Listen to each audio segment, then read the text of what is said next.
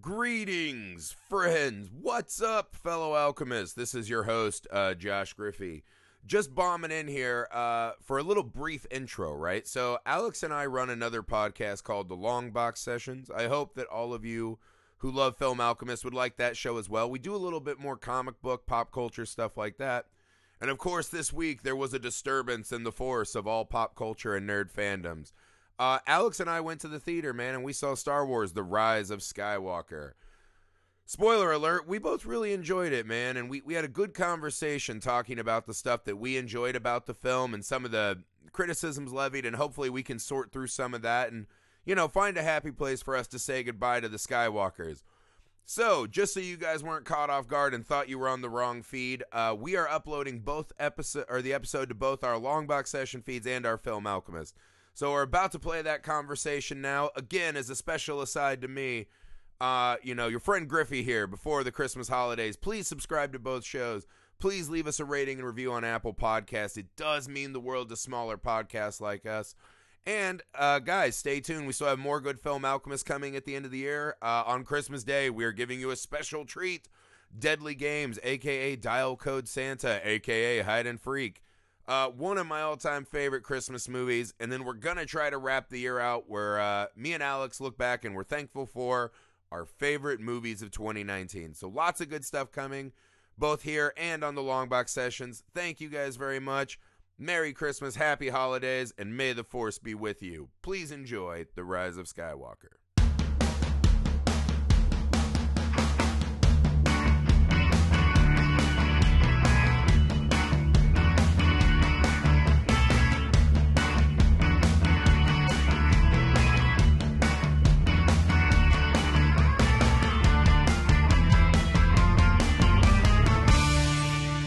What's going on, everybody? Welcome to another episode of the Long Box Sessions. I'm your host, Alex Dandino. And I'm Josh Griffey. As always, catch us on all your socials. And of course, whatever podcast platform you're listening to us on right now, stop it right now. And in case you have not, rate, review, and subscribe. It's going to be exciting, guys, because we got a good one cooking.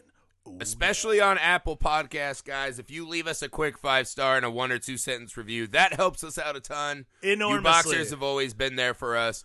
Also, boxers, you may uh, find us on YouTube now. You can see our lovely faces. That's Nerd Alchemist, plural, with an S at the end. Go ahead and click subscribe. We have a good archive of uh, stuff we've been doing. We have some new content coming your way. Perhaps even some uh, Dungeons and Dragons and board games and all the fun uh, stuff that you guys know from us, man. All and also, if you're here as a guest from the Film Alchemist, welcome. Go ahead and subscribe to both shows, Film Indeed. Alchemist and the Long Box Sessions. We're we're just doing it all. We're all over the place. all right. Housekeeping out of the way. All to- now let's destroy the best thing of all of our lives. Guys, we of course saw Star Wars Episode 9 The Rise of Skywalker. We're going to talk about it. We're going to talk about all the crazy shit that happened. We're going to talk about all the cool stuff. But first, most important part of the show Griffey, did you like the movie? You know what, man? Uh, I fucking loved it. like, if I'm being honest, I'll give a little context, right? so, I'm pretty insanely biased towards Star Wars. Uh, you know, Marvel movies, they don't do it for me all the time. I can critique them pretty fairly. This and that. Star Wars is just my thing. Sure. that and I thought back on this, right? This was kind of the beauty of this film. Cuz I was really fucking scared cuz 2 days before we went to see it, I got on Twitter just to check the film Alchemist messages. Big mistake, of course. And of course it was like JJ's canceled. Burn it down. Our childhood's ruined. We told you Last Jedi was the best. I was like, what the fuck is happening? I'm out of here. so I was scared. But what happened is, right, my friend had tickets to go see it in this gigantic, lovely IMAX theater. I went with a large group of friends. We're all sitting there having drinks and food beforehand. He brought his kid. Uh, the next morning, I took my kids to see it. And I found this one is kind of like the closing of the saga, this and that. It was like, it's a very reflective moment, right? Absolutely. and I just kind of sat and I I just prayed in that moment. I was like, man, as long as it's not just don't be bad, right? Like just give me enough. And I'm and again, I'm pretty easy with Star Wars to please. But I remember leaving The Last Jedi and being pretty bummed out like, "Oh man, I don't think I liked it."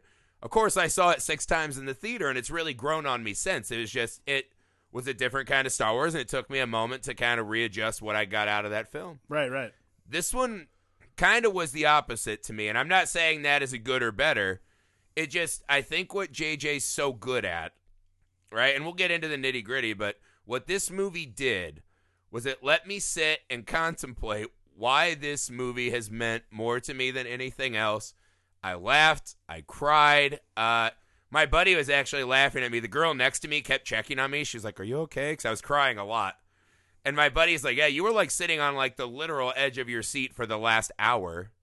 And I was like, "I don't know how to explain it, man. It just it means that much to me." So I'm biased, right? But think about this. You remember the first time you saw Star Wars, Alex? Yes, I do. I can tell you exactly, right? So we were not well off as little kids, right? My mom went through hell to like try to give us a good life. We lived in a trailer park, and my nana's trailer was next to me, and she'd watch us. And I just remember one day I was having like a bad day as a kid, right? A little kid, things weren't great. I was in kindergarten, and my nana used to record all the movies off of TV she could, right, on like blank VHSs. And if it cut, she'd like just put a new tape in. You'd miss like five minutes or whatever. Right. And she had these notebooks, these cigarette yellowed notebooks, because all she did was chain smoke. She was the stay at home hotline psychic. And she would just chain smoke and record movies and tell fortunes all day. Right. And so I still remember her opening her notebook, finding the. She had like this Dewey Decimal System handwritten, where it's like, here's Star Wars. And she found it and gave me a fucking VHS of Star Wars. And I don't even know when that was on TV, how she had it, but she had somehow had a VHS of Star Wars that she recorded herself gave it to me, and it was just one of those moments where you're like, my life existed after that VHS tape was handed to me. Absolutely. And I've never, I guess, to, like, this is getting kind of like long, but the thing that I noted, right, and the thing that I hate about Twitter now is we have to fight so much, right? Because now everyone's like, we're relitigating The Last Jedi, right? If Right. you like this movie, it means you have to hate Last Jedi, and Last Jedi people are reveling in the fact that this one is getting shit on. I don't like any of that stuff. I think it's nonsensical. They're very different movies. the other thing I hate, and this is the only thing I call all the way out of bounds, don't you fucking dare say this is worse than the prequels. No. I mean, can we just call an an armistice to this, you know, nuclear tirades we're doing? Yeah, there's absolutely no way this is anywhere nearly as bad as the prequels. There's no ounce of there's no there, there there's no ounce of uh force power in the universe that would make anyone actually think that. All you're doing is trolling and saying that because you can. Like that's a level of trolling I think like if you're willing to take Star Wars and like look at what was what had happened during the prequels and say, well, this is way worse. Then you're full of shit. Like I, I don't Right. care. How, I don't care how you feel about Rian Johnson. I don't care how you feel about J.J. Abrams. I don't care about how you because look, I have my thoughts too.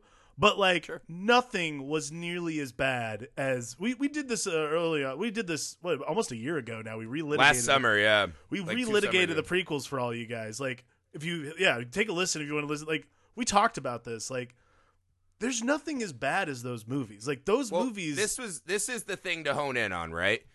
And again, if you're a person who likes the prequels, I'm jealous of you. Like I'm sad that there is a thing in Star Wars that I just cannot acknowledge sure. because what I hated about those movies so much is that it was the guy who created it coming back and saying, "I'm going to destroy the things you like most about Star Wars because Right. it's mine. Fuck you." Right. And it was just kind of poorly written, poorly acted, overly CG and clean, and just stiff and terrible and bad. Like You know what's long, interesting? long monotony.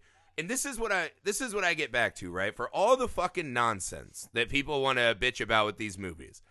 The Last Jedi and The Rise of Skywalker are actual celebrations of the things we love about Star Wars and add a lot of value to the characters and the mythology. You can disagree with how it's done, but they are celebratory, Yeah, right? I feel great and moved, and I feel the Star Wars feeling, right? what's interesting? That simple force rising in me exists with those two movies. So just let's talk about it like that, man. Let's have Sure. a little gratitude first. It's interesting the way you describe the way George Lucas made the prequels. Like, because it does feel like sort of this spite fest of like, hey, you guys enjoyed this? Fuck you. Like, it Yeah. feels almost like every time you hear some supervillain like, well, I would have done it this way. That like this is the great like the prequels are the great proliferation of well I would have done it this way because no one could tell him no at that point because he was just the Yeah. fucking richest guy in the world essentially when it came Yeah. to these these kinds of movies. So no one told him no and that's what happened. Like they're the three worst fan films of all time. Like Well, there's a great line that Peter Capaldi's doctor has, right? Where he sits and he goes, "Uh, the the great pow- superpower of humans is forgetting." Yeah. Right? And he's like, if you guys couldn't forget, there'd be no more wars because you'd remember how bad it hurt. right. And that's how I feel with the prequels. I was like, you guys don't remember being 18, walking out of the theater after Attack of the Clones and saying, oh shit. Because this is the thing. I used to get bullied bad. Like, if you were a Star Wars kid, that was like a mark Yeah. and people were like gonna come at you about it. And I left the theater after Attack of the Clones being like, "Oh shit, the bullies were right. This is bad and stupid, and I should alter my days." this is not that, right? No. And this is let's start here because something I noticed a lot of criticisms is they're saying that J.J. Abrams made a movie to undo everything the Last Jedi did. I think that's fucking horseshit. I think the symbiosis between these movies and the synergy is actually really good. There's only one umbrage I take with what JJ did to kind of nullify The Last Jedi, and it's Rose, right? Yes. That fucking pissed me off. That actually right- really bothered me a lot. I'm like, we introduced Yeah. an entire character who went on a whole journey. She's part of this whole thing, and she literally gets relegated to you know, you know, uh, uh I don't know, accounts receivable. Uh, yeah, and this the is the hard part too. I guess I'm bringing some of it from outside of the actual narrative, right? But for what that poor girl went through, Yeah. and and to be fair, this is something we need to get up out front because I know some people are going to give us heat uh, for liking this one way or not. The Star Wars fandom might be the most toxic and sad of all the fandoms, and Oh. it really is a bummer to say. by far. But what that poor girl went through just because she was in a Star Wars movie, the fact that JJ uh, took the coward's route and relegated her out of the movie really fucking pissed me off. Like, you got to take a stand. If you don't like some of the other things that Rian Johnson did, sure. fine, right? You cannot let them win and say, see, we told you, JJ agrees with us, she was not worthy of being in the movie. And this is something the entire sequel series has had a problem with is they have these great moments that should have been played by characters that matter to us. Yes. This movie's was uh, they just introduced this character who is a, a mere clone of Finn, another escaped stormtrooper. Why was that not Rose? Why was she not the one riding into battle with Finn? In The Last Jedi, she specifically says, We don't win uh, by destroying what we hate, we win by fighting for what we love. Where was that? Why Yeah. was she not riding into battle and helping Finn out? Like, why add that extra character just so that Lando can maybe creepily hit on his own daughter in the last scene? that that's like one of those swings and misses that felt like a bummer to me. But I don't know. What did you think? Do you think this movie was just an attack on the Last Jedi? Because I didn't see that. No, I don't think. I mean, look, there's like, I wouldn't call it an attack. Like, there's some apologist stuff going on. Like, there's been like two or three occasions. I will say this, JJ. But like, what? What did you see that you thought that about? um, they're like the Luke coming back. Like, they really hammered home that Luke is a very hopeful Force ghost. I'm like, okay, that's fine. Like, you know, he passed on. He completed his journey. That's that made sense to me. That was fine.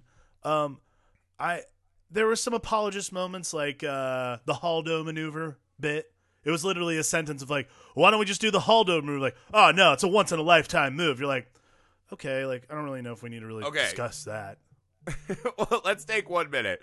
If there's one thing from The Last Jedi you have to erase, it's the Holdo maneuver, right? Right. The Holdo mo- maneuver absolutely and unequivocally ruins Star Wars as, as we've seen it. Because in a universe this big with so many things flying around and constantly going in and out of hyperspace, and this movie introduced hyperspace jumping or skipping, right? Yeah, totally. So even more reckless. Every single time they came out of it, I'm like, well, there's a Holdo maneuver. There's a they should have exploded eight times, right? so to live in this universe and think no one's ever figured out to just have droids pilot the ships into bigger ships right. is a more cost efficient way to fight is nonsense. And also, the one in a million shot logic does not work because if there was ever a time to do holdo maneuvers, It's when there are are literally thousands upon thousands of star destroyers just stacked in a fucking row. One holdo maneuver would take out 55 ships. They're just sitting there like fish in a bear. So the Yeah. holdo maneuver thing, that's just bad. They that's a bad decision that was made that they had to clear up, right? Because this is the best time for holdo maneuvers. This moment, but I want to circle back to the Force Ghost of Luke because this is something I read a lot, and they're like that line right where he catches the lightsaber, and he says a Jedi should respect his weapon. Yeah. I saw a lot of fans wielding this line as a club against The Last Jedi, and I think that's kind of asinine, if I'm being honest. What I think that the Force Ghost of Luke, right? I don't see him as the the newly written happy Luke. I think the way what I liked about Last Jedi, I liked the humanizing of Luke, right? That man, it was hard for him and the constant failure. That's very human, right? To be a Jedi is also to face your fear. And Luke might not have faced his fear. That's what Luke says, right? To be a Right. Jedi, the inevitable Totally. path is to face your fear. Yeah. I don't know that it was done in the most satisfactory way to everyone in The Last Jedi, No. but he did. Luke Skywalker, even at his most powerful, could not walk out there and have defeated that whole First Order Legion. But he completed the mission and, you know, became one with the Force. Right. So in this one, when he catches that and says that to Rey, I thought it was a little tongue in cheek. And I think what he's doing returning to Rey in that moment is by meeting her and training her, that that relationship allowed him to leave that island and complete his circle. And I think in the moment leading up to him showing down with Kylo Ren, even in a ghost form, and now as a Force Ghost, I think he's had time to reflect on his journey. And I think when he says, I was wrong, right, and I should have been more hopeful and fought the fight, I think that's very earnest character development. No, I think And I so, don't too. think that has to be shitting on The Last Jedi. No, but I, I I don't think it's pandering either. Like I think that's the other like that's the thing that everyone like what it is is everyone is everyone keeps talking about yeah like oh they just keep like disrespecting the last Jedi and what the last Jedi did. Like I agree like it's okay to change your mind. Like the like character development is character development. Like that's what it is. Yeah, and I think that moment plays perfectly in hand, right? That's kind of the inevitable after image of what Rian did. totally. which is you know Luke is out there as a hermit and in his way made the choice this is how he will re-enter the fray. right.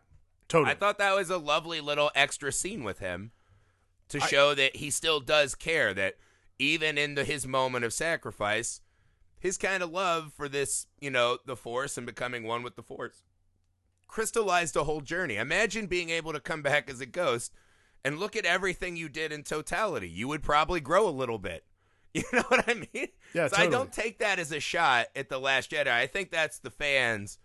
I am shocked at how many people I I read constantly just talking shit about the Last Jedi at this point. It's gotten so bad. well, I just like and ignore this it movie's Like, reinvigorated it, but I think they play together really well, in my honest opinion. I actually do too, and I, I mean, I, I do think like as far as um, I do think this is the most.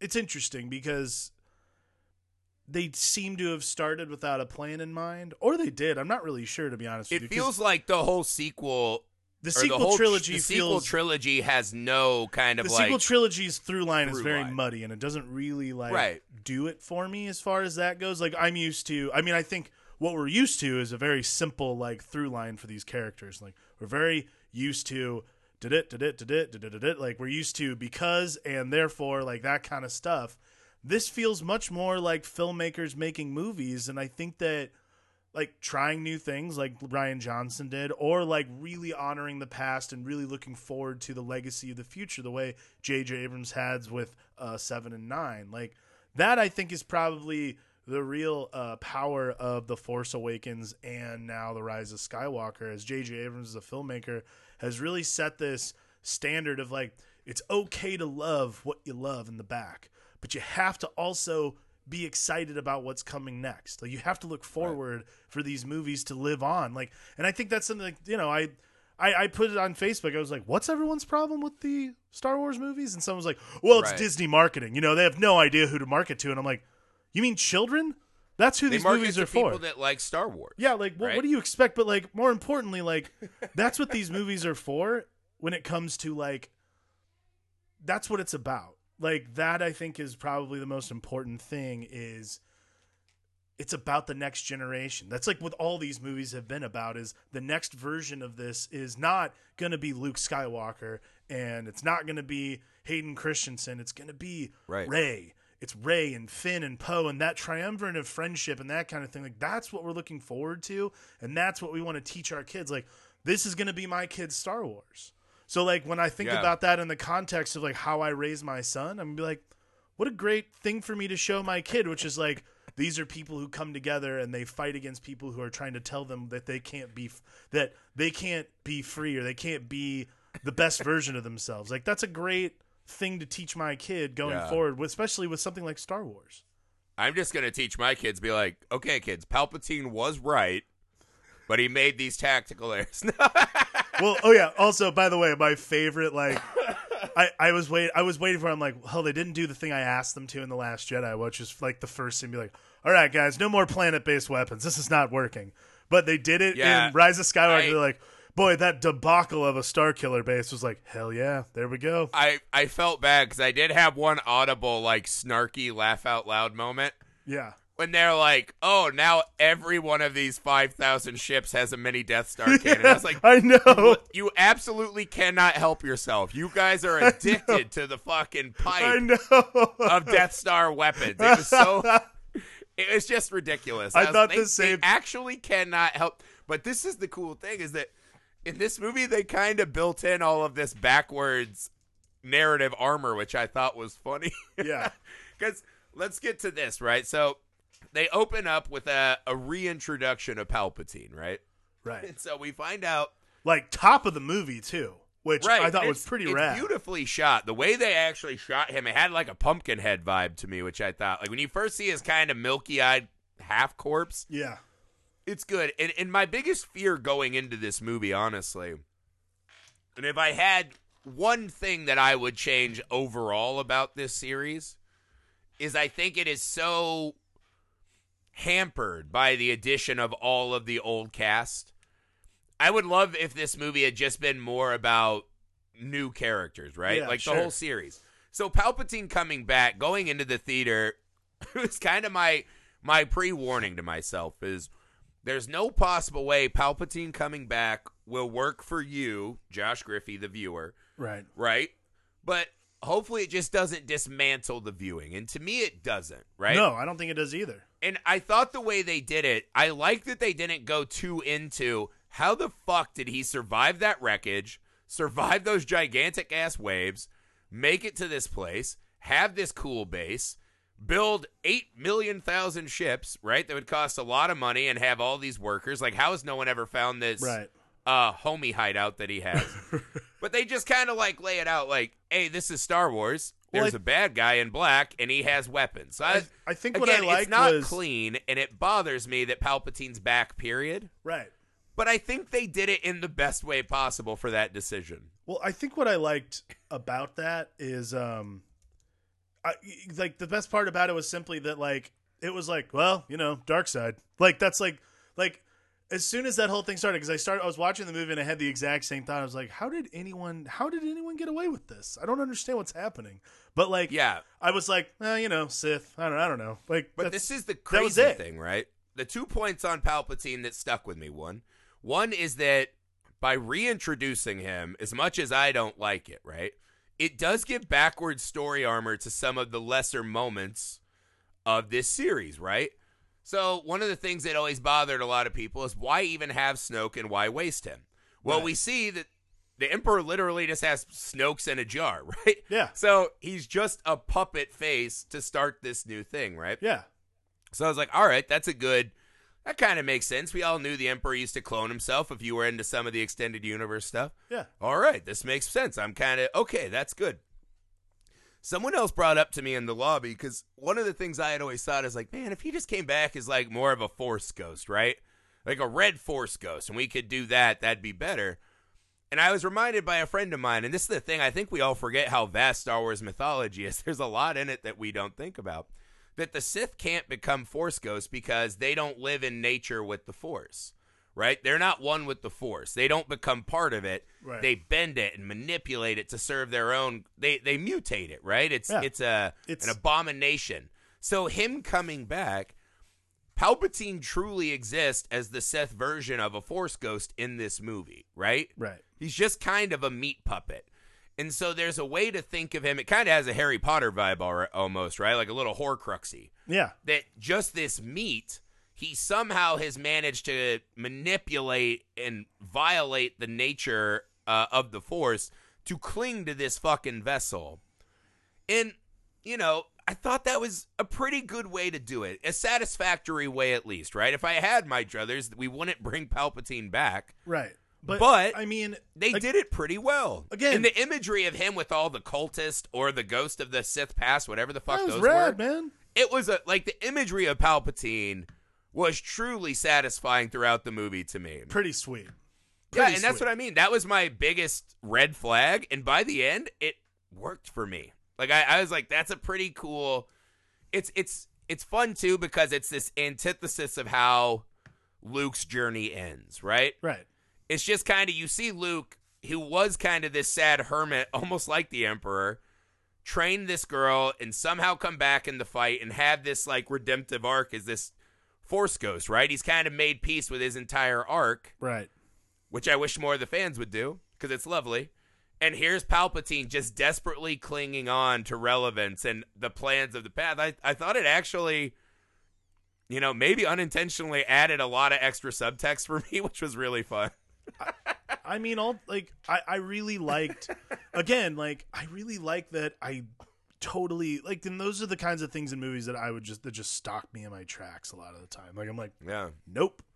But I was just so enamored with the whole, and yeah, I was like, Palpatine's back. Like we all knew Palpatine was back in some fashion, I guess. But like the way they did it was.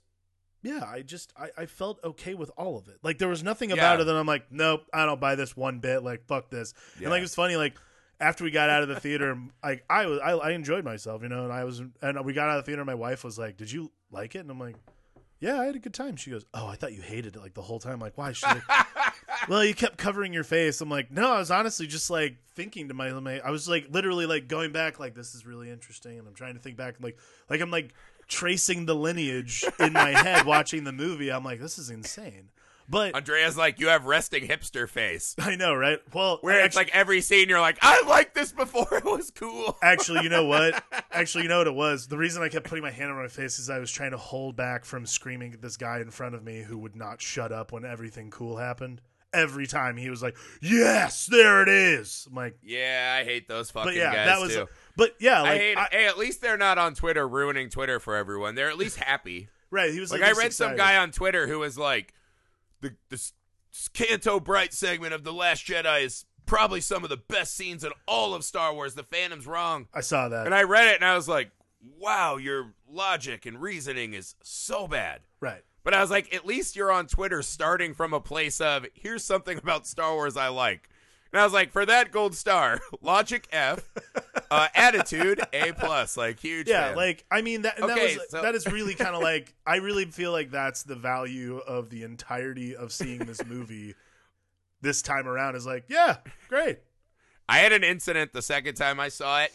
As soon as the lights came up, I was getting my kid's coat on, and I just heard this guy.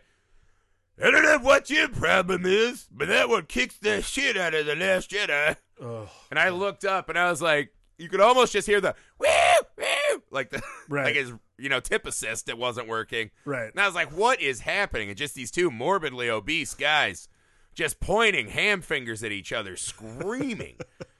and so what I gathered throughout the movie is that every time something happened, the one tip assist guy was going, Puh, and the other guy was getting mad because he liked it.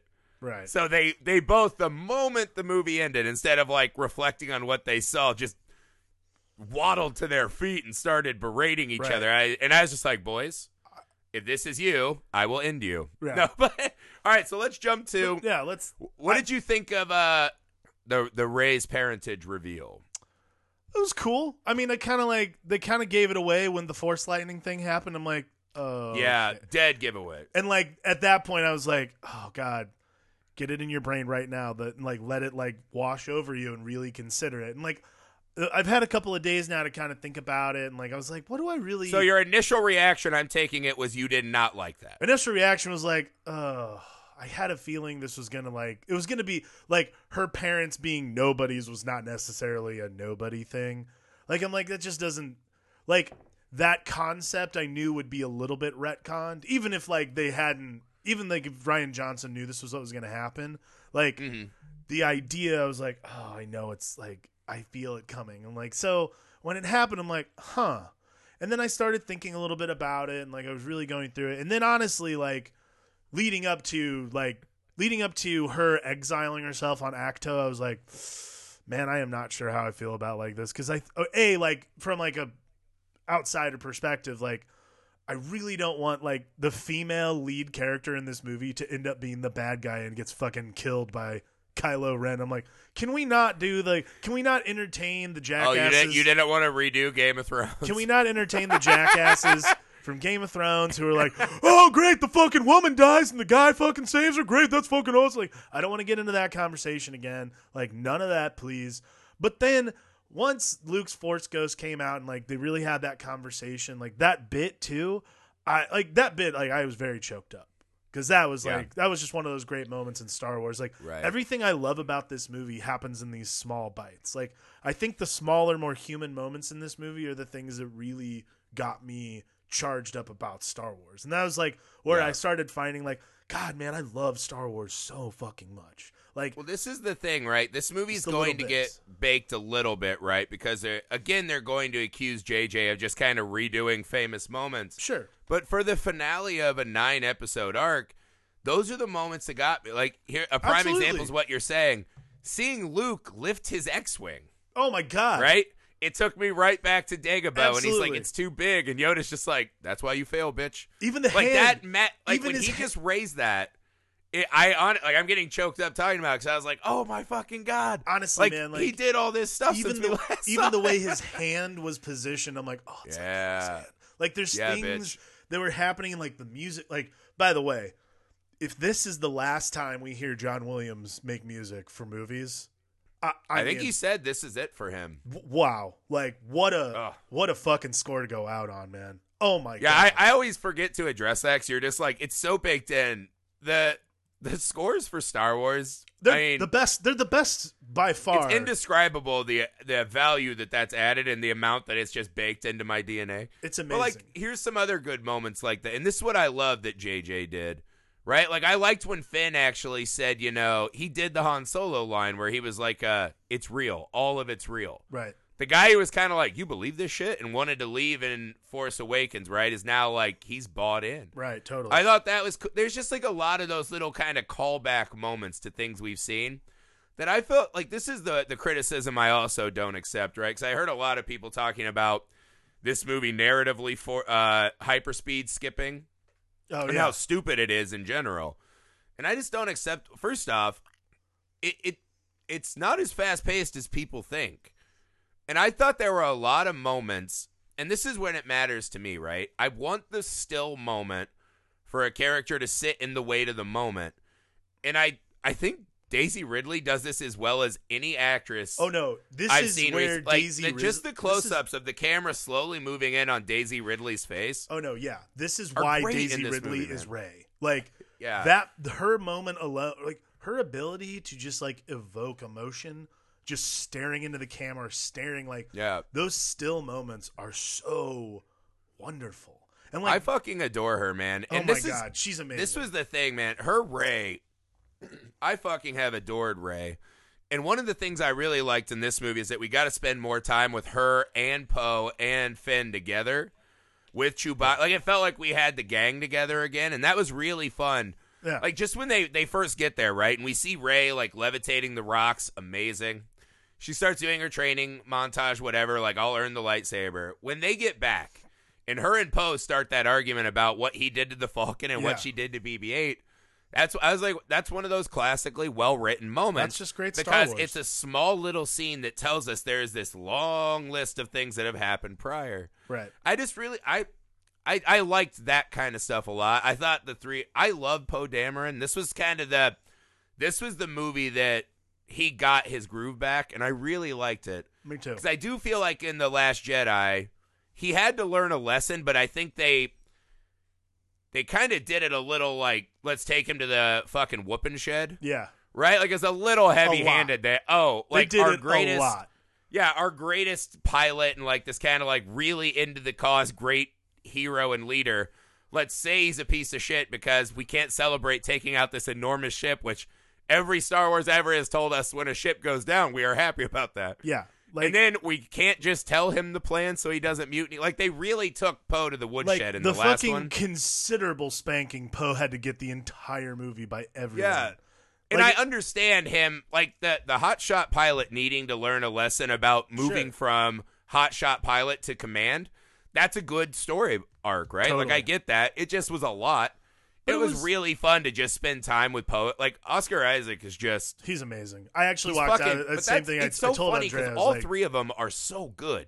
Everybody. And John is good. Fantastic as well. every single character, every actor in this movie is so well cast. Like, there's no one who like turns in a weak performance. Like everybody, Yeah. e- again, even Kelly Marie Tran, who I absolutely love. Like she has like that moment on the fucking on the when they're blowing up all the star destroyers. She has that moment. She's looking out at Finn, and I'm like. I could have gotten twenty percent more of this, and I would like this would have been a perfect movie for me because she's just Right. wonderful, man. But no one is But bad. that's why she should have been on the gun with Finn. Totally, one The problem is, and the only out I'll give JJ, right, is because Poe and Finn are 100% banging, if not dating. Like, no one interacts that way that is not in a relationship of some sort. So maybe it was Finn pulling away because, like, oh, she got feelings for me. Right. But me and Poe definitely rub Sarlacc pits. Like, you know, it's a little, we got to pump the brakes. But then to just have him running around with another lady, I was like, okay, so that theory's out the fucking window. At least she didn't have, she didn't catch feelings, I guess. But I was like, that was a big bummer. Yeah. But th- those two, because that's what I kept reading, is like their representation of, you know, the LGBTQ community. And they had the kiss at the end, which I'm like, yeah, that's cool. You know, you could have done more. well, But I was like, they did actually just show us two dude. And this is another Star Wars thing, is they're like, well, we need to see gay relationships. Seriously, like Poe's dingus could look like an Ewok, and Finn has a Sarlacc pit with like eight tentacles. They're aliens. We don't know what these things are down there. We Right. never see genitals. So put that aside. Poe and Finn definitely together. yeah. Oh, that was another thing. I found this out today because me and my friends had that conversation. Why did they never? Why did uh, Finn never tell Rey what his one thing was before they sunk into the pit? I don't know. You remember when he's like, "I have one thing to say," and Yeah. they keep referencing it, and he never says it. Well, Apparently, what he was going to tell her is that he himself is force sensitive. interesting. And that's what all that shit at the end was when they're like, How do you know it's the command ship? He goes, Because I have a feeling. So that seems to be like one of those things that was just lost in the edit somewhere. Right. Because all my friends are like, Oh, he wanted to tell Rey he loved her. I was like, No, he loves Poe. Like, come on, get with it. For real, those two are dating. Yeah. But that was an interesting tidbit. Um, what did you make of the criticism of the plot moving too fast and skipping around? And do, do you accept that? I mean, yeah, I thought it was a pretty fast moving flick. Like, I, I, I- mean, at the top of the movie, yes, like it moves very fast, but it also is literally catching you up with every character in the movie. It has to. Like, like this movie is this movie is an hour, like two hours and twenty. Like, I think it's two hours and twenty minutes long. Like, th- they have to tell you what's happening. What's like they got to catch you up a little bit. And like, I feel like Yeah. everyone's thinking that because of the hyperspeed skipping thing, which, by the way, I thought was awesome. Like, I'm like, That oh, was really. That's just one of those cool Star Wars. finally we get to see this like cool like you're getting to see hyperdrive used in like a really fun and like cool way. Because we're all th- like actually it reminded me when we were uh when force awakens came out and han solo like hyper hyperdrives through one of those like space worms they're keeping. Like Yeah. i was like oh finally that's explained. Like why wouldn't they fucking do that in like in the first place? Like i was thinking to myself like why wouldn't they do that to the space worm when it's uh, empire strikes back? Like all kinds of stuff. And honestly like i absolutely loved that whole scene but like yeah. yeah i get it like it has to move a little bit fast but like in the very beginning it should like We don't need all this fucking preamble like reminding you who characters are. You already know. So if they're gonna move fast to get you to the meat of the story, that's fine. Like 20 minutes in, we were going to Pasaana. I'm like, cool, great. I'm glad this has moved Yeah. forward fast enough because I was not gonna fucking wait around for some bullshit to ca- to happen. Like, Well, it's it's I don't understand. it just this is the thing I've been trying to unravel, and our conversation is helping a little. But I feel like people are just throwing blows. Like every decision made is getting attacked for both sides, yeah, totally. right? And I don't know how you, because this thing, you, do you want it to be slow and plodding? Yeah, Because we didn't like that about Last Jedi, right? We're like, why is nothing happening? Yeah, apparently And I'll be the first to admit, I don't think a slow speed pursuit is a great place to start a film. Like, that's not really. fine. And then this one, because this is my theory, right? You can go as fast as you want, jumping from action beat to action beat, fine, as long as I get the emotional beat wherever I land. right. And I feel like this movie's loaded with those, man. I, I liked C3PO has that pause, right? Where it's, you know, oh, I'm just looking at my friend. And Poe's outside talking to, you know, his former friend, right? The Right. Spice Runner. Mhm. They have a beat, right? So there's constantly beats, right? Like we get back and Rey's left us. What do we do? They find out Leia's gone. And Right. Chewbacca stops and just crumbles. Oh my right? That one- god, that, that one made me weep. Crushed me, man. like a motherfucker. oh right? my god. But that's what I mean. So it jumped around. Andrea and I were I never holding felt each like- other, crying in the theater when that. Like when. it's so. Oh, oh my but god. that's what I mean. so the movie gives you all this cool action and moves fast, so we get as much as we can in two and a half hours. But they don't cheat you on Chewbacca wailing. It took me right back to Empire. My one of my top five favorite moments in Star Wars is when Chewie's like got his arms up against the Falcon, Yeah. and he that door closes, and just because he doesn't know if he'll ever see Han again. right. I mean, right? Like that mattered to me. I that moment where that. he like breaks down, I was like, and I th- again like this movie kept hitting me in moments. where I'm like, I'm thinking back to like seeing all these movies, and you're sitting there and you're like, I mean, Chewbacca's seen so much. Like he's Yeah. he's 250 years old. He's been around since the fuck. He's been around since the fucking Clone Wars. He's Yeah. seen so many people go, and he's like. He's like the last man standing, you know. He's the last of the old guard. Like he lost his best friend in the Force Awakens, and now his best friend's wife dies. So like he's seen so much, and I, it just hit me in the it hits you in the guts, man. How can Yeah. you not? How can you not feel was- that way? It's so funny too that Chewbacca's kind of always been this amazing emotional barometer Right. throughout the entire series, right? Like he has these great emotional moments. And I was always like, if you're feeling that emotion from Chewbacca, that just means the story's being told well, Right. right? Because he doesn't have the line to get you, right? Like there are sucker lines as a dad I know where I'm like, God damn it, you just said that because you want me to cry because I'm a dad. Now I have a kid. My dad let me. Like I get it. Oh, dude. Like There Chewbacca just fucking deliver. I will say this: a big criticism I have is I don't know why they capture Chewbacca, take him up to the ship, and this could have been the most powerful scene in the trilogy to me. I was desperate to see Kylo Ren confront Chewbacca. Right? Because one of the moments we kind of brush over is Chewbacca watches Han Solo be murdered by Ben, right? Yeah. Or Kylo Ren. Chewbacca would have been with them his entire upbringing. Like, imagine how much Chewbacca would have loved Ben and vice versa. Right, Right? right. Who would not love to have a Chewbacca in their life, right? Big, protective, lovable thing that's just on you, right? You are the offspring of his two favorite people in the universe. So they would have had such a tight bond. And in, he got to see that moment, right, where it all falls apart and his friend dies. The fact that we did not get that beat between him and Kylo Ren felt like an enormous missed opportunity to me. Imagine the emotional devastation. Because this is the way I saw it in my head is that Kylo Ren starts like yelling about, you don't understand the pressure I'm in, but, you know, doing his little emo teenager thing. Right. What if Chewbacca would have just stood up and you think he's going to try to strangle him and he just gives him a fucking hug? Oh, Because no matter what, he's just the last one there, man. yeah. That would have been I was like, I wrote this like whole soliloquy in my head, and I was like, they captured him. I'm getting the scene. I'm ready to cry, and I did it. That is like, that is one of those missed moments to me. And I was like, if that's on like deleted scenes, I'll be so happy because that's the moment. There is this huge understory between those characters right. that we never get to, man. I that mean, one kind of hurt my soul. that is a little missed. bit. There is a missed opportunity there. But again, there's Yeah. so much. There's so much going on emotionally in this movie. I think that it does. You do. You do get. It gets made up for in other ways, which Right. I. It, it's fine. Yeah, that is like an amazing emotional payoff, and it's sad that we weren't able to get something like that. But Right. like, you do get. You know, Finn meeting people that he's inspired. You know, Before like- we jump off, though, the scene when Chewbacca is sitting on the box, and they're just like, "Come on, buddy, we need you," Oh, and he reluctantly gets up. I was like, "That's the biggest." That's the biggest mood in Star Wars history. I was like, "Fuck, dude, that hit me so perfectly."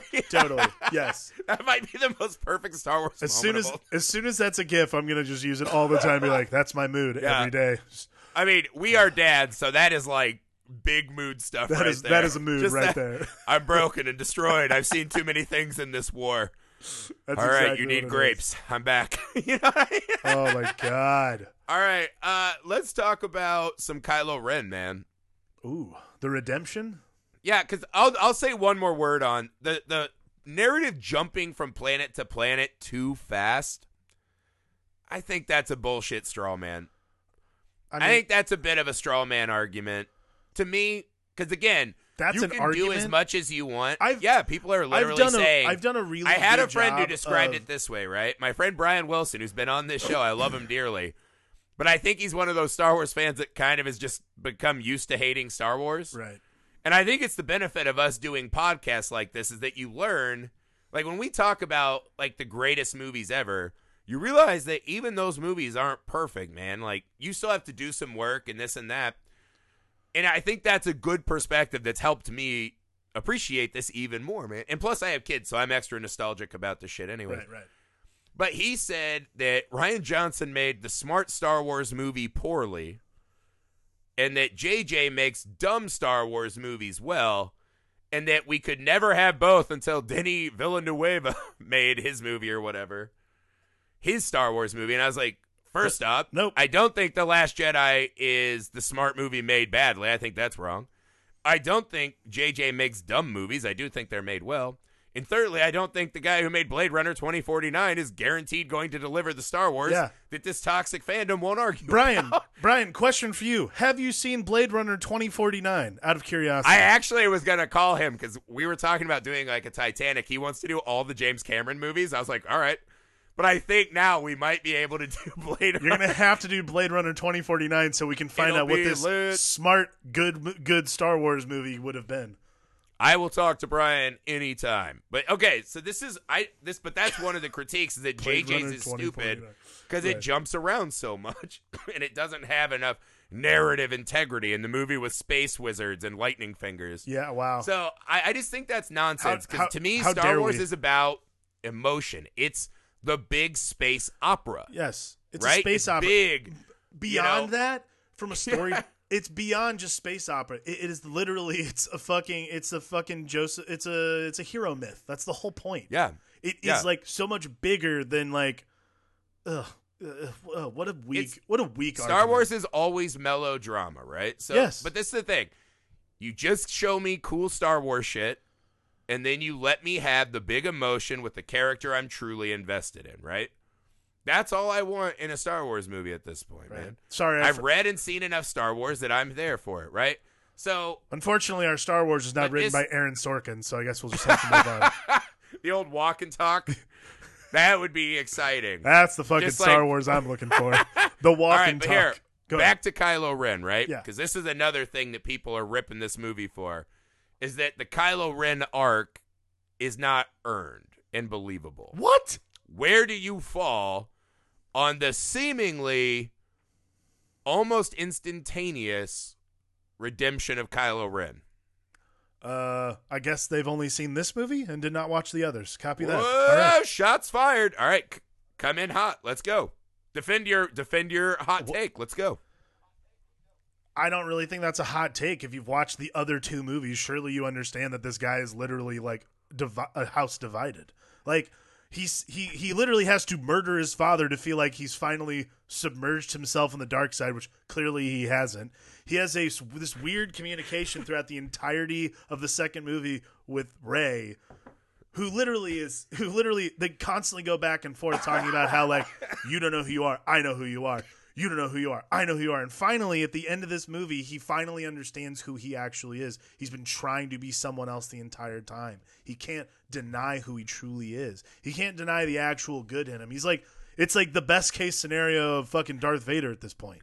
Like, You don't you don't think there's any part where it's like we're kind of brushing that murdered his father in cold blood thing under the rug pretty quick. no. I have a theory on this. Murdered his I- father in cold blood is not brushed under the rug. Literally, everyone reminds him of it every time they see him. as they should. That's a They totally should, deal. but it's That's not brushed under the rug. deal. He literally sat there. He did it, and then he had He the does- moment. He has the moment with. the Here's my theory, right? I have a theory on this because I agree. When I saw it initially, I was like, "There's no fucking way this is like a spontaneous redemption, right?" no, I couldn't buy it either. But I actually think the movie layered on a couple explanations, right? So one, the dyad in the Force introduction, right? That him and Rey are inextricably bonded to each other. right? I think they are constantly pulling each other to the middle, Yeah, right? So I do think there's a nature of him that could not fully resist the draw of her anyway. absolutely. And that her true north was just stronger than his. So he was inevitably going to be pulled closer to the light than she was to the dark. Right. I, I thought that was a good addition, right? I like this kind of explanation of why can't she keep pace with him even though he has more training and, you know, this and that. why is she so wildly strong fast? I thought that was a cool addition to the story, right?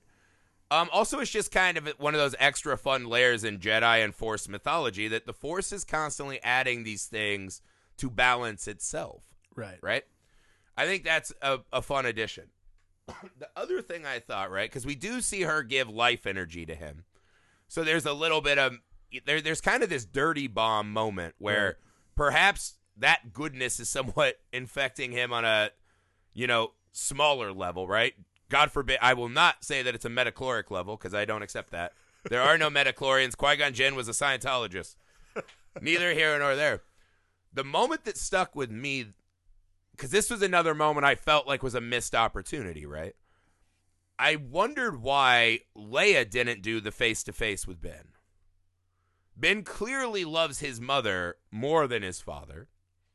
We'd already seen the moment with his father, Right. right? I wanted Leia there. I think this is probably a production thing, right? That they just would not Well, have yeah, gotten an, I as much emotional punch with the kind of No, you know I mean, yeah, I, I'd say, face. I'd say first and foremost, that's exactly what it is. Like you can't. But right. They they did enough, and it But was here's the here's my theory though, right? Because that's what I think people will say on a production level. My theory is is that that moment was actually Leia talking. Because that was not Han as a Force ghost. yeah, And I don't think Kylo Ren is just talking to a memory he's projecting, right? yeah, I think that is Leia redeeming her kind of sin in this story, which is she sent Han to his death, right? I could buy that. So I think this is the moment where she is playing the part of Han Solo, giving him one last redemptive moment and making him not in vain. And the one of the reasons I thought that too is because when when he Kylo Ren breaks down, right? So this is the mother forgiving Kylo Ren for what he did to Han Solo, which also reflects back to Ben being able to forgive himself, right? Yeah. But the moment where he's trying to say, because he calls him dad, first time I started fucking crying bad. Yep. But then uh, the moment is when he's starting to say, I love you or I'm sorry, Han Solo says, I know. That is Leia taking us back to the carbonite chamber. To me. And this is my theory too, is that I don't know that Kylo Ren is all the way redeemed. I think his mother's spirit is bonded to him the entire rest of the movie because when does Leia's corpse disappear? The moment that Ben sacrifices himself and she is pulling him into the afterlife. We don't know that he'll become a force ghost. Everyone we've seen disappear like that has become a force ghost. Right. But I think that's what Leia. So I think Leia being so bonded to him maybe is acting as this kind of Deadpool healing factor, right? Like I'm still cancerous, but it can't grow anymore. It's kind of negated because of Leia's goodness and Rey's goodness being bonded to him. Yeah. No, I mean, What I- do you make of that? Well, I mean, yeah, that's the mother's Leia love. not disappearing until Kylo does. What do you make of that? I mean, yeah, that's the mother's love, man. I mean, that's what it is. Like, it's the important. It's the most probably the most important thing about Ben Solo's journey is being getting back to being Ben Solo. Is that he like I totally one thousand percent agree with you. By the way, like Leia is Leia is Ben's redeeming quality. Is that Yeah. you like no matter how far you stray and like look i'm a parent now and my you know andrea's a mom and she absolutely i think you know even if our kid became fucking palpatine i think she'd probably be like he's still my kid though like No. that- there is like- if my kid only could build Death Stars, I'd be like, "You're such a bad villain. I'm so mad at you. Be Well, yeah. better at killing." Well, I'm not. I'm not saying he's going to be. I'm not saying that, but yeah, I mean, like, but it is like the redemption of a mother's love Right. and like the constant power to pull you towards the light. That's like, Right. That's really the beauty of what Kylo Ren's journey is to me. Is like, it's about family. It's about how powerful Yeah. your family is, and how like it's not about the name you have. It's about the love that people show for you around you. Like, even Right. even going through the universe and killing people and doing all kinds of stuff and like doing things that are just absolutely supposed to be pretty deplorable things like literally taking over the first order and becoming like supreme leader Kylo Ren Yeah. no matter what though she's still your that that's your boy that's that's your Yeah. son And, and I agree with. I think it's the fact that his mother could still love him because he says multiple times in this series, "I can't go back now," and Right. tries to tell Rey, "You can't either." Leia's letting him know. All the Star Wars shit aside, man, you you're mine, and Yeah. I I love you, Ben. Totally. She calls him Ben. You know, I think that little igniting factor is enough. And this is the other thing I take umbrage with this argument. I don't think Kylo Ren is redeemed by the end of the movie. Right? Like one one moment of being halfway decent is not a redemption cuz what we really see Kylo Ren do is chase her down, right right? He comes in, he beats up his lackeys, the Knights of Ren. right Comes Which- and stands by her side. Wait, wait, wait. We'll get to All the right, Knights of right. Ren, right? Stands by her side, essentially does nothing, gets thrown down a hole, crawls back up, and just returns the favor of giving her some of his life energy. Does he know that's it for him? Maybe. But even that, just giving her a shot at coming back, that's not some kind of grand. That's not like him walking into the rebel base and getting hugs and Right. handshakes. You know, it's just he had one moment of decency. but I mean that I don't well, think that means much. okay but by that respect, Well, I mean, it means then- a lot, but you know what I mean. I don't by that respect, redemption. then neither. I mean, I look. I don't really think anyone who lives within the dark side that long. Like it's, it's, it's how I always felt about Darth Vader. Like to me, Yeah.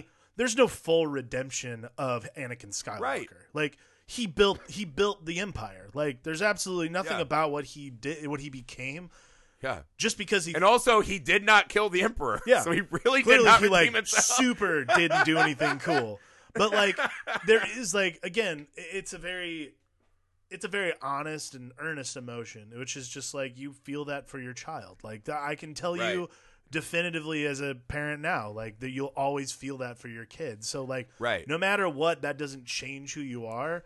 You can like put on all of this extra shit and you can be covered in you can be shrouded in darkness.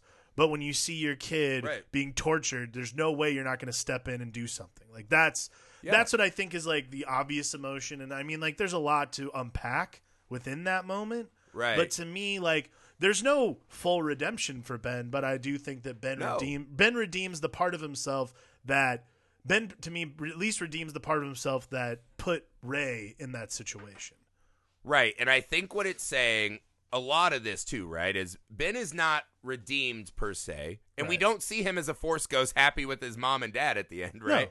So I think what it is is what it's saying with Ben is the whole series he's trying to be this thing, right?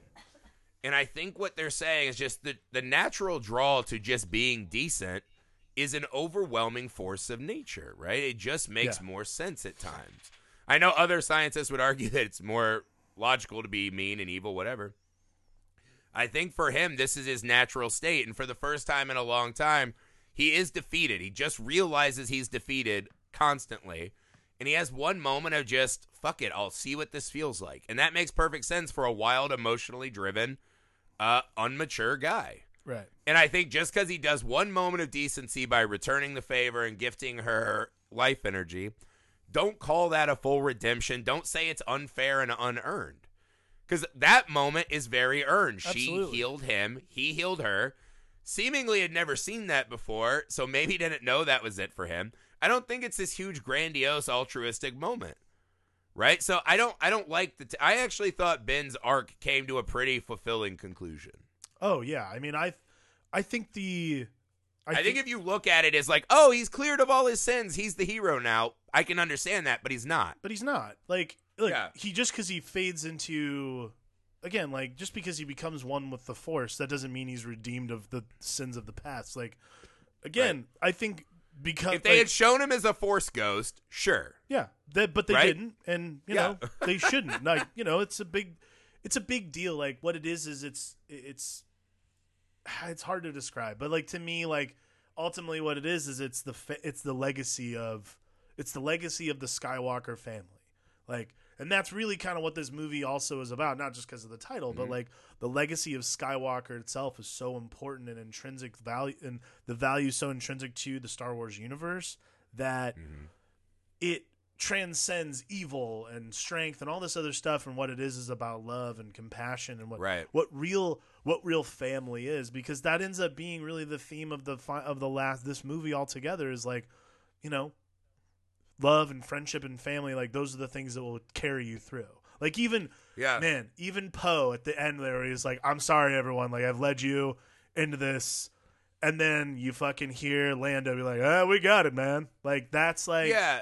It, and I know people think that shit's corny, but how does that not who the fuck cares up? man how do you not get If you like up Star Wars, that was just fucking rad, yeah man. it was great how do you not It like, was awesome. things that are corny by the way don't mean that they're bad corny stuff sometimes is just corny because it's gonna get you choked up that's part of being corny that's nice Yeah.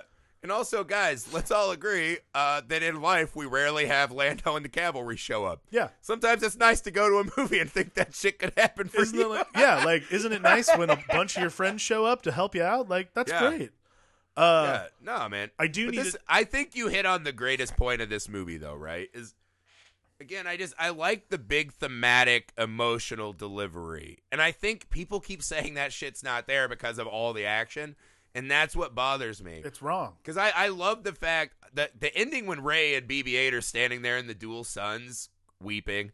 I like that she buried the Skywalker sabers. I know people were mad, like, why did Leia get rid of her saber? Well, like, guys, come on. All that aside, that was a great moment of, I will put the Skywalkers to rest. And then this girl who constantly, who are you? Who are you? Not judging her by what she is or what she does. Tell me your family's name. Tell me this. Oh, now you have a name and it's Palpatine. We know you. We know you. You're forced in a box. She made her own choice, man. She was all the Jedi. Defeated the, you know, legacy, the stain of the Sith. And she goes out and she just says, you know what? I will choose for myself because that's what I am. Like, it's the moment in the series where she fully chooses yeah her fate is I will choose to live as a Skywalker because they meant a lot to me, man. totally And that was just it was a beautiful moment. She built her own sabers, she buried theirs, you know, at uh Aunt Beru's house and you know, Uncle Lars is like, What the fuck? It was just really cool, man. And and again, it was her that was her moment of I'll name myself. I don't need to know who the fuck where I came from or what any of this was. I know that shit now and it didn't change my course, right? It didn't change me. right And that scene, this is another thing that people bitched about, and this made me fucking furious. They're like, Palpatine's dumb enough again to keep frying himself. I was like, guys, Rey can shoot force lightning. How do we not know that that's her shooting the lightning in him? right Right? Like, right guys, use a little bit of imagination here at times. Like, you know, I, I thought just her embracing of who she was and not this her and Kylo Ren, you know, they have to be together to be powerful. yeah Because I know a lot of people were mad about the kiss. I mean, I didn't. I think originally it was interesting. I I walked out and I was like, I don't understand why they kissed. And Andrea like fucking Andrea like nailed it on the head, man. Like we walked out and I was like, I'm not sure why they kissed. Like I thought that was weird. She was like, "Why wouldn't they have kissed?" I'm like, "There's no like." She's like, "There's clearly like it's it's about it's not about like romance or any other bullshit." She's like, "They clearly have something between them. Like it's about Yeah. and like you know again like it's the dyad and it's the whole thing, but like it's about it's it's about more than just like romantic love or so on and so forth Yeah. because that's not what that moment. But again, like my wife's smarter than me, and we walked out of the movie, and she had to explain it to me because I'm dumb. But like that was like, but again, I, I, I, I, the moment afterwards, I'm like, oh, I guess that does make sense. Like that is like a really Right. tender moment of like, it's not, oh man, we're we're so close to fucking. Like it's much more about like, oh, Yeah. like Well, imagine too, right? They're bonded by this you. this bond of the force, right? Like Andreas said, they have an, a personal connection yeah, that is shockingly deep, right? Like deeper than we probably have bonded with anyone in our reality. absolutely. Bonded to the point they can talk across space and time and actually physically alter each other's reality. That's how closely they're bonded. yeah, And the whole time it's been this very combative moment. And in this this instance, Kylo Ren has taken on this first step to the path of Ben Solo. She sees him. She knows that he has given of himself. He stood with her. This is Rey's greatest triumph. She pulled him back, right? totally. and it not all the way, but she pulled him back long enough to do one good deed, right? mean- and that's not don't call that a full redemption. It's not a full redemption, but that's something, man. Like that's and so for her to look at him, man, it's just this overwhelming feeling of joy. And and like you said, if they had gone from that into get them titties out, let's start beating cheeks, you'd be like, well, that's a that's a rough decision for Yeah. this Star Wars I'm not, movie. I'm not sure how this. I'm, I'm not sure if we should end a Star War in this way, but Yeah, I All can right. still smell the stink of your burning grandpa over there. Gross. Like that that would be weird, right? But Right. I think Andre hit it on the head. It's just this wildly intimate, overly joyous moment. totally. I don't know. I I thought it was kind of a lovely little moment. And I I mean, I don't know. People can argue cuz I saw someone like this is a terrible message for Star Wars little girls. Oh yeah, it's saying if you just let into like a man nagging you, blah- I was like, to be fair, I think in that moment that would be Kylo Ren giving in to Rey nagging him. yeah, First off, Like- Rey won the nagging battle, yeah, but pretty hard. I was like, I don't know. I again, I took it as just this like triumphant moment of celebration. Yeah, I didn't take it as like a super sexy moment. no, it's a moment of gratitude and love, and that's like the whole point of the movie itself. So, yeah, ultimately, I, I gotta, I got also got to give props to uh, Adam Driver, who um, just looks real dashing in a scoop neck sweater and his blowout uh, when he's Ben Solo again. Woo! I gotta tell All you, All right. so now we got to talk about the thing everyone else is pissed about: the Knights of Ren. Oh, you know what? Like at this point, like what we got about twenty minutes into the movie, I'm like, we're never gonna know anything about these guys, are we? All right, whatever. Like I, I'm over. Well, it. Like, also, they keep not catching them, so I was like, these are not Boba Fett's. First up, yeah, But here's the way I kind of think of it because my buddies were really mad about this.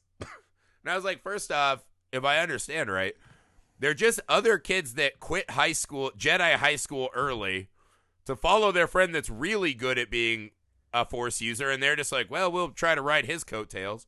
They never, like, so essentially they're non, they're like high school dropouts, like Hogwarts dropouts. They just follow this one really tough guy, get jobs they're not fully qualified for yeah, and then we're upset that he can beat all their asses. yeah. Come on, like I was like, I get it. Like, I did think there'd be a scene where Chewbacca and Finn and Poe would be like throwing blows with these guys. That would have been cool. yeah, But it's like, I mean, at this point, this feels like a microcosm for kind of the problem people have with this trilogy.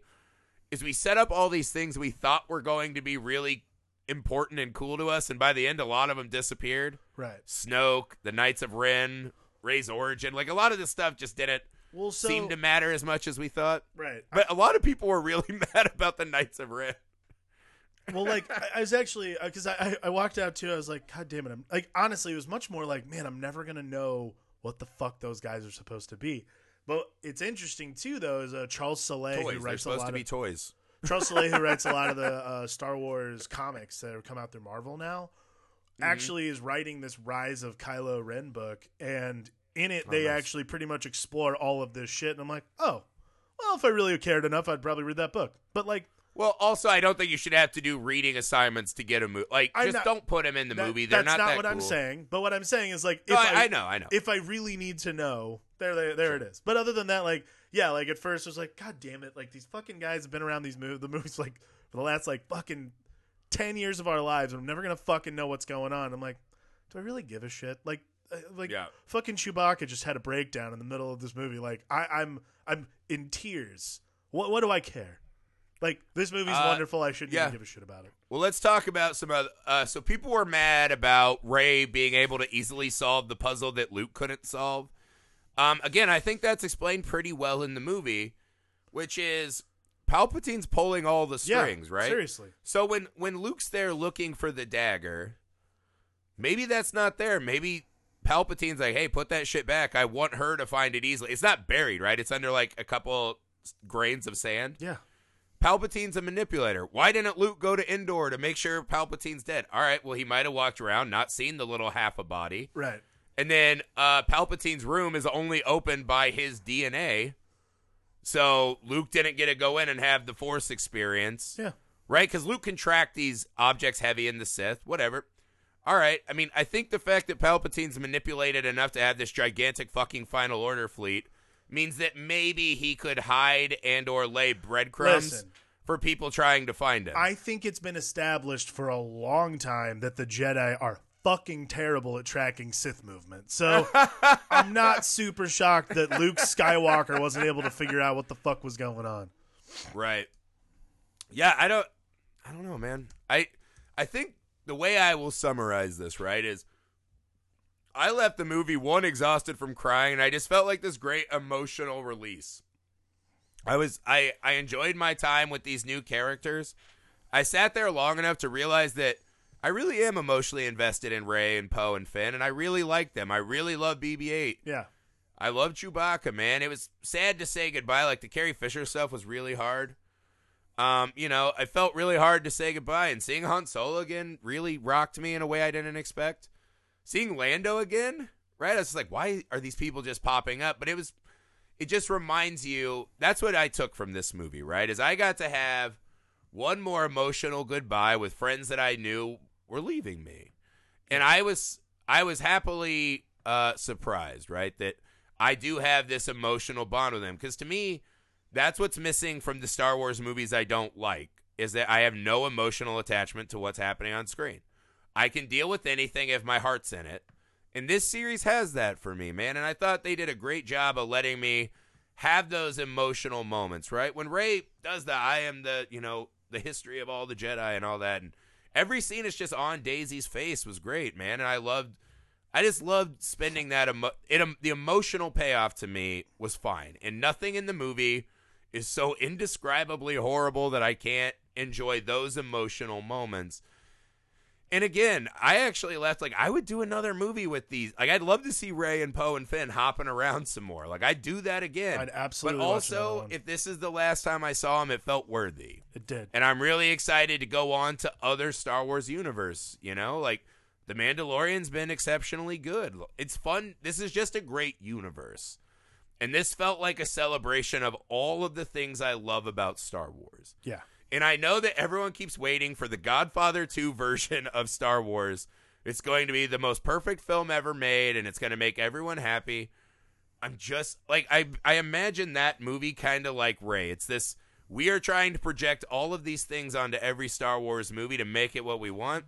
And at the end of the day, man, a Star Wars movie should just be like Rey and name itself. This is what I am and this is what I have to give you. Also, let's be totally honest with ourselves. If you wanted to watch a fucking four hour Star Wars movie that apparently is the best movie ever made, you just just go watch these movies again.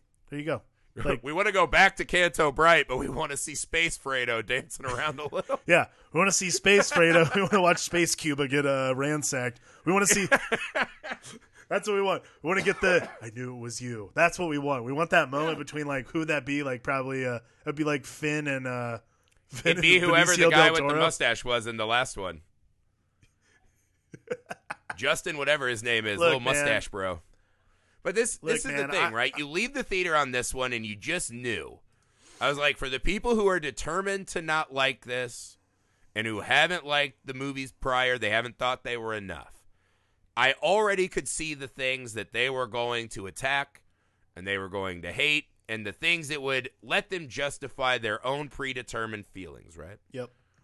And that's fine, man. Not everyone's gonna like it. I actually had a I talked to uh, this guy on Twitter today. Our, our friend Ivar the Boneless, I think is his screen name. Whatever. And he was just like, "Hey, man, I'm glad you liked it. I didn't have an emotional response. Fair enough, dude."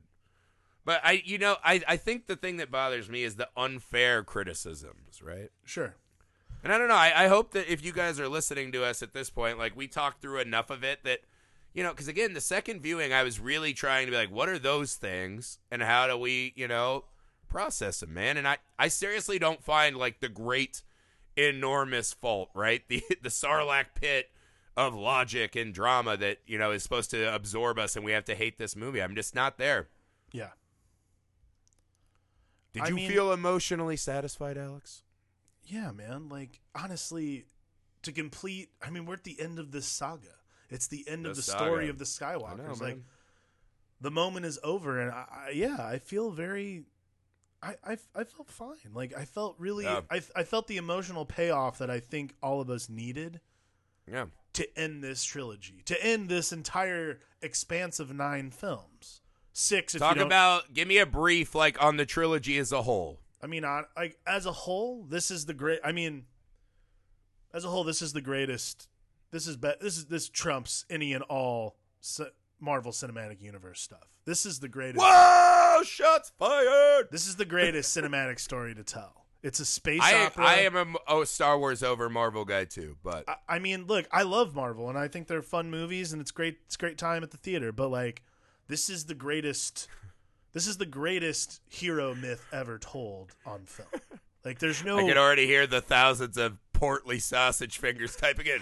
What about the prequels? What about Like, hey, I'm not, prequels? I'm not Like- gonna fight you on that. That's fine. It's fine. Like, look, those movies were bad. Look, we've established early on in the show those movies were bad. Like, there's just no way around it. But like, uh. it's still unfortunate. But like, it might be unfortunate, but it's still part of the story, and it's part of the Skywalker saga, which is Yes. about the unfortunate, the un, you know the unfortunate seduction of Anakin Skywalker to the dark side, and that's what brings us to Luke and Han and Leia and the wonderful trilogy we got. And then now we have this Yeah. sequel trilogy, which is the legacy of the Skywalker family itself, like the echoes of eternity. Like that's that's what Star Wars is. I don't think you're gonna find that anywhere else. So yeah, man, I, I think this Yeah. is the this is this is the Star Wars we all asked for, and this is what we got. Yeah. And none of us appre- seriously. It's like we were Bane, right? We were born in the darkness. You merely adopted it. exactly. The people who just hate this trilogy, I'm like, you forgot. The prequels, again, I felt like I was being actually personally attacked. And the things I loved about Star Wars personally attacked and dismantled. And it made me feel like all the people that told me Star Wars was stupid and I was, you know, less than were right. Like that's the, that's the emotional response I had. And I know people will be like, that's bullshit. Fine. If you like the prequels, I'm jealous of you, man. It's great to just love things. I'm with you. This one, no matter what you think about little details, every movie had the things that let me enjoy Star Wars, right? Absolutely. Like, I mean, just imagine, even Last Jedi, that's probably the most divisive, even over this one. That moment at the end when the little kid just looks up to the stars and pulls the broom to himself with the Force, I was like, man, that movie has like 15 of those moments. Yeah. Force Awakens just totally came back and relit the torches on this fucking decrepit crypt of my love of Star Wars and just fucking put the fire back in me in the best way. It gave me back my most important thing. Totally. And then this one just let me sit and just be an emotional wreck and enjoy it. And I got to do it with my kids sitting on my lap.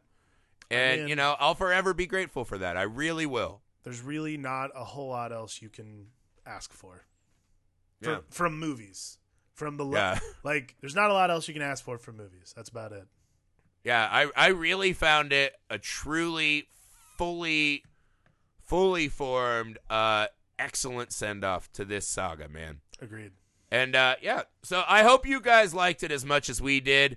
If you didn't, we're down to talk about it in a peaceful, calm way. I've already been having, I already uh, have been having people reach out to me, man, and I feel like this will be one I'll be glad to talk about for a really Absolutely. long time, Guys, All three strap of these on your uh, strap man. on your carpal tunnel syndrome glove and we'll we'll talk all about it. Don't worry about it. Strap on your Sarlacc pits and your Ewok dinguses, and let's get to raging. All right, guys, that's it uh, for the Rise of Skywalker. That's it for Skywalker. for the That's not Skywalker it for saga. Star Wars. Whenever Star Wars rears its head, you'll find us there. You know Uh, as always, leave a rating and review. Oh, wait, I just switched. I just took over. That's fine.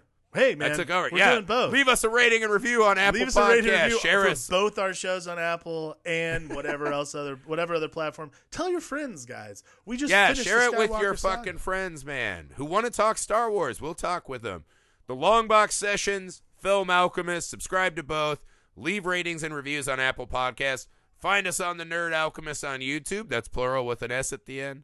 And as always, man, just thank you guys. This is almost the end of the year. We still have some Film Alchemists coming at you.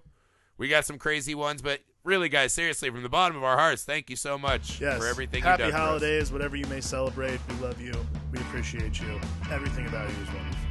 Guys, May the Force be with all of you. The force be with all of us from the Long Box Sessions and from Film Alchemist. I'm Alex D'Angelo. and I'm Josh Griffey.